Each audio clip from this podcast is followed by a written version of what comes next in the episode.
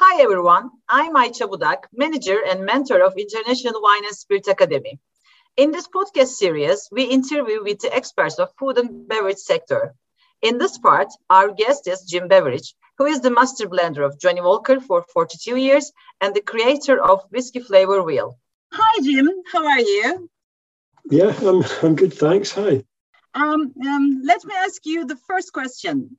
Could you tell us who is Jim Beveridge? Just a brief story, because it's a long time in this business, so just a short and brief story will be okay for us.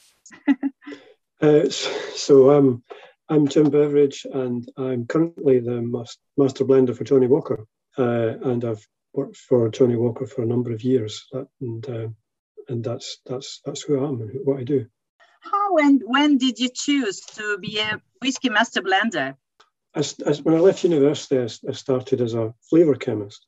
So that was working in a community of scientists, if you like, who were all looking at various aspects of flavour in whisky. So I joined that team of colleagues, and I did that for about 10 to 15 years. And I was very, very fortunate to be able to do that. I was able to have a really deep dive into flavours and how they're produced, and how we make those flavours in our distilleries and in our warehouses. And then gradually, as I was doing that, I became really interested in the flavours of Scotch whisky, and that then took me to become interested in blending and all that that's involved. And that's how I then became the master blender for Johnnie Walker. You are the sixth master blender of Johnnie Walker in 2 centuries, right? Yes, that's right. Yeah. That's right. It's incredible to do the same job for the same company for 42 years. How do you feel? I'm really very lucky to have been done that. I'm in a select group of people who've held the position of master blender, and in a way, I'm one of the people who've been called out as master blender over that period of time, and it goes right back to the early days of Johnnie Walker. I've worked for the same company for 42 years, but the jobs have been quite different in that time. As I say, working more as a scientist to begin with, and then gradually learning the skills of becoming a blender, and then finally becoming the master blender for Johnnie Walker. It's been quite a long journey. Yeah, it's an amazing journey, I think, to work for Johnnie Walker as a master blender for around 42 years. What's the career path for this kind of unique job as a master blender? Well, I think as I say, I started off with a technical training, and a scientific training, if you like, and then I used those skills, particularly as a flavour chemist. I think to start as a master blender now, I think you would still need to have some kind of technical qualification. But then I think you would then learn how to apply those technical skills, but particularly in the world of flavour. And that's the kind of passion you need to have. You need to really want to dig deep into the world of flavour in Scotch whisky, and then maybe have the kind of imagination and kind of artistic ideals, if you like, that then are able to create interesting new whiskies. So you start off with, it's like lots of jobs. You start off learning the technical skills, and then gradually you begin to learn how to apply those. And I'm again very lucky to apply it in the world of flavour for Johnnie Walker. We just talked with Emma, and she said that you're a very good teacher. How did you teach your team? How did you teach your team the art and science of blending? I'm very lucky because I'm surrounded with very talented people, so it's not difficult in a way because they share the same passion. So I think the best way to learn is by trying and becoming confident in your own abilities. So certainly, train everyone in the sort of technical skills, and then it's up to them to begin to apply the skills and have the confidence to know how to apply the skills. And that's when you make the bridge between being really technically confident and becoming a master. Because when you become a master, you're beginning to apply the knowledge and know how to use it with skill and making the right choices. And that's the kind of journey that Emma will have been on. Isn't it difficult to achieve the same flavor profile in your trademark blends every single year or in every load? I think when I look at this, I think it's very, very difficult. How do you do that? To maintain consistency.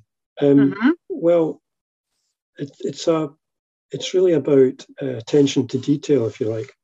So we work very closely with the distilleries when they're making their new spirit. And we make sure that the flavours that they're making are in the right kind of flavours we need for our blends.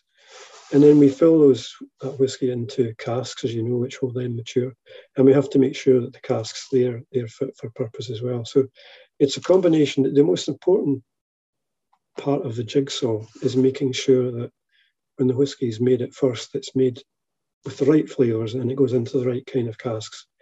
So that when, you know, for Johnnie Walker Black Label, that'll take 12 years. So that after 12 years, you have confidence that, you know, it's going to be good. So that's how it works. How do you decide to make a new blend? What goes through your mind when creating a new blend? I think the most important thing is to listen to our consumers. You know, you get a real sense of the kind of flavours and the kind of styles of whisky that they enjoy. And that's really the first place to be. So it's really important that we keep in touch with our consumers. And then when we get those signals from the market, then we start to think about how we then can match those expectations. And that's the kind of engine for innovation for Johnnie Walker. Because whisky takes at least 3 years to mature, you do have to stand in the future a bit and get a sense of where you believe your consumers might be wanting to get to. And that's just about keeping informed and listening to all the signals that we get from yourselves, from the market. That's so important. Okay, so the main thing is what consumer wants, then you create something on that situation. Okay. Yeah, that's the main thing. Sorry? Yeah, you're right. That's exactly how we do it. Yeah. Okay. What makes mastery in your line of work, in your opinion? I think, well, as I say, I think mastery is, you know, I think it applies to anything that we do. It's the same as you're doing. You learn the basic skills, and those skills are then, if you like, they're at your fingertips. They become second nature. I think that in transition then to mastery is when you use those skills to make judgments, and you learn to make the right decisions and the right judgments. And that's when you transition between being fully technically competent and becoming a master. And I think that's the bridge, that's the difference. So it's knowing, it's having confidence in the knowledge that you have, but then having the confidence to make decisions that are the right decisions. And I think that's when you're becoming a master. Okay. I know that most of the people are curious about this. Does your nose have insurance? I've been asked that question many, many times. And the simple answer is the insurance lies in the team. So we've got around 12 people in the whisky team. And that's the insurance. So my sense of smell isn't insured, but in a way it is with all the team members. And that leads to one interesting thing that, you know, when we travel as a team to a location, we're not allowed to travel on the same plane or the same train. We have to split up and travel in small groups. That's how we do it. And in a way that explains the kind of insurance policy that we have. I didn't wait an answer like this, so that's a different answer for us. Yeah, absolutely. Yeah. Okay. I know that you created the Whisky Flavor Wheel that all the whisky professionals and enthusiasts use. Is it possible for you to tell us about its creation process? How did you create it? Well, it's really important. It's a team thing because, in a way, what the Whisky Flavor Wheel is trying to do is develop a language which all of us can relate to. So that was the objective behind the Whisky Wheel. So it was working very closely with many colleagues developing a language that we could use, first of all, to talk to each other. And then we created the wheel, which we could then use to take those ideas and share them with others. That's the basis of the wheel, and it's really very much a collaborative piece of work. It wouldn't have been possible without input from many different skilled people, and finally testing it with others to make sure that it made sense. So that's where the Whisky Wheel has come from. And it's about, in a way, it's a shorthand way of explaining the language that links us all together when we nose and taste whiskies. Okay, but this is a very, very important thing for the whisky world. Thanks for you and your team for creating this. Well, it's been our pleasure. It's it's really helpful for us as well. Yeah. What's your for matching whiskey? That's a good question, and there are lots of answers. I think it depends on the kind of occasion and the kind of food, and so if it's very and the texture of the food as well. That's all very important. So if it's a full flavored. If the food has got full flavour and it has an oily texture, then that's a great style of whisky to have. A Johnnie Walker blend, like Johnnie Walker Black Label. It goes so well with the full flavours and the sort of rich, oily texture of the food. That's so important, and in a way, the whisky helps to cut through the oiliness and break up the flavours, and that works really well. On the other hand, there are some much lighter flavours, particularly with fish or something like that, where the flavours are quite delicate, and you want the whisky to complement the flavours. And in that case, you may want to, we dilute the whisky with water, with ice, crushed ice, that sort of idea, even a highball, and that kind of allows the whisky to then, the flavours of the whisky then become softer. And they then will complement the softer flavours of say the fish. So in a way, it depends on the kind of cuisine and the kind of food that you're enjoying it with. And a lot of people love to have whisky with very sweet caramel desserts. Again, that's another way of enjoying food with whisky. Yeah, as a classic. Yeah. Absolutely. Yeah. Okay, when and where do you prefer drinking whiskey when you're not making it?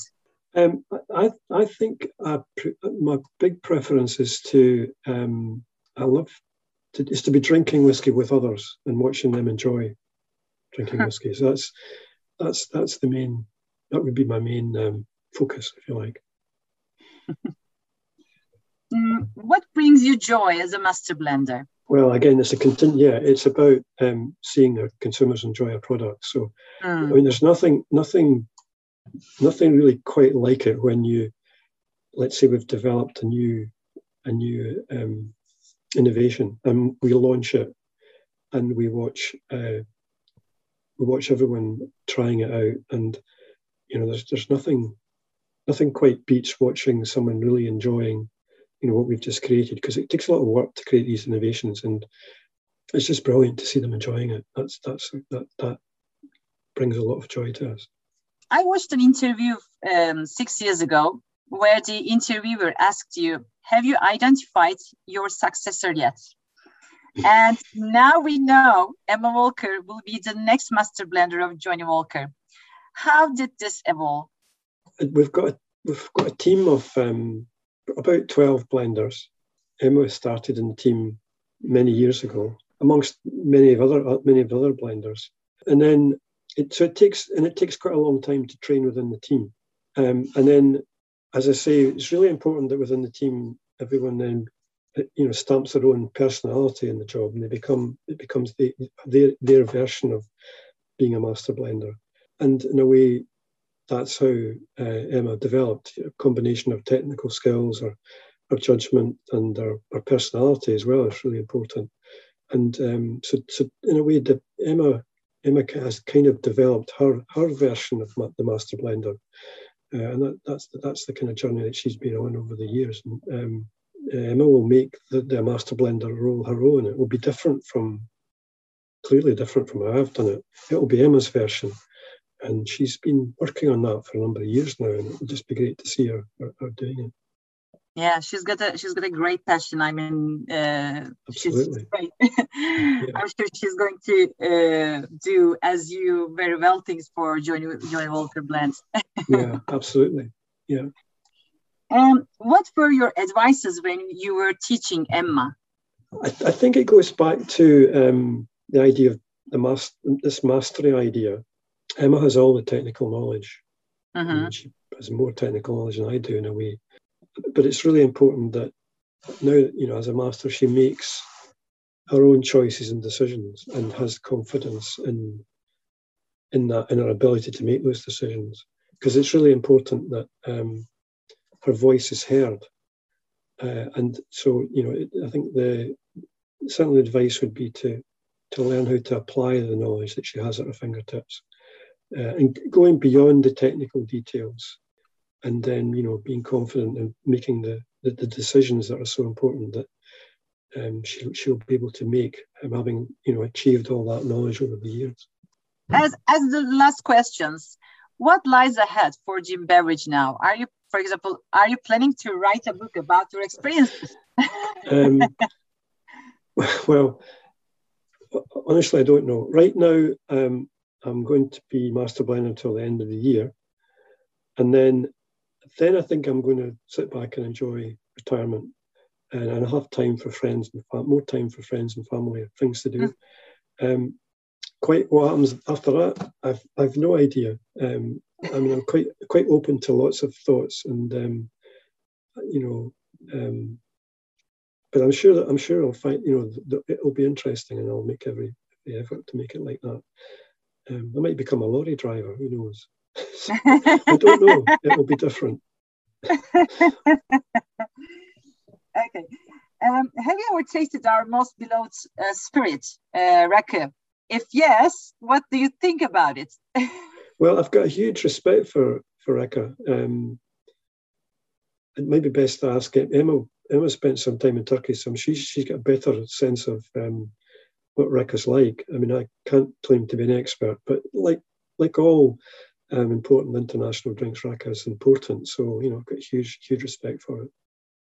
Do you think that using different barrels for aging rakı is an area to explore in rakı making? You can see in the picture behind me, casks are really important for whiskey. Mm-hmm. So it would make sense to try casks with rakı as well. I mean, because it definitely is very, very important for whiskey. So, the rakı makers should be thinking about looking at casks.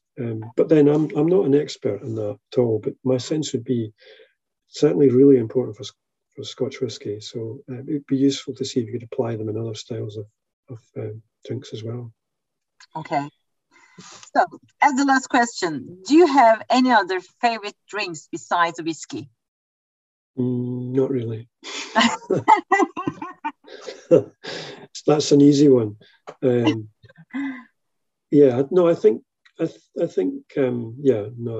kind of where my head is. And I'm a bit single-minded, I must admit. But then I'm very lucky because I'm able to experience all sorts of different expressions. Yeah. And it is a very interesting world. That would be my main interest, I think. Yeah, definitely. So during your retirement, you're going to drink your whiskey wherever you like, I think. Well, no, that is an interesting one because I won't, quite often just now when I do that, I think it takes me to my work. Whereas I think when I retire, then it won't. So that I think will be good. Okay. So Jim, thank you very much for this beautiful chat. It was really a big honor for us to talk with you about your experiences and your plans. Thanks for accepting our invitation for this podcast. It's been my pleasure, and I wish you every success. You know, the work that you do is so important, and I have a huge respect for it. And you know, it's well done to everyone who's involved. So, I send all my best wishes to you all. It's been great having this chat. Okay, thank you very much.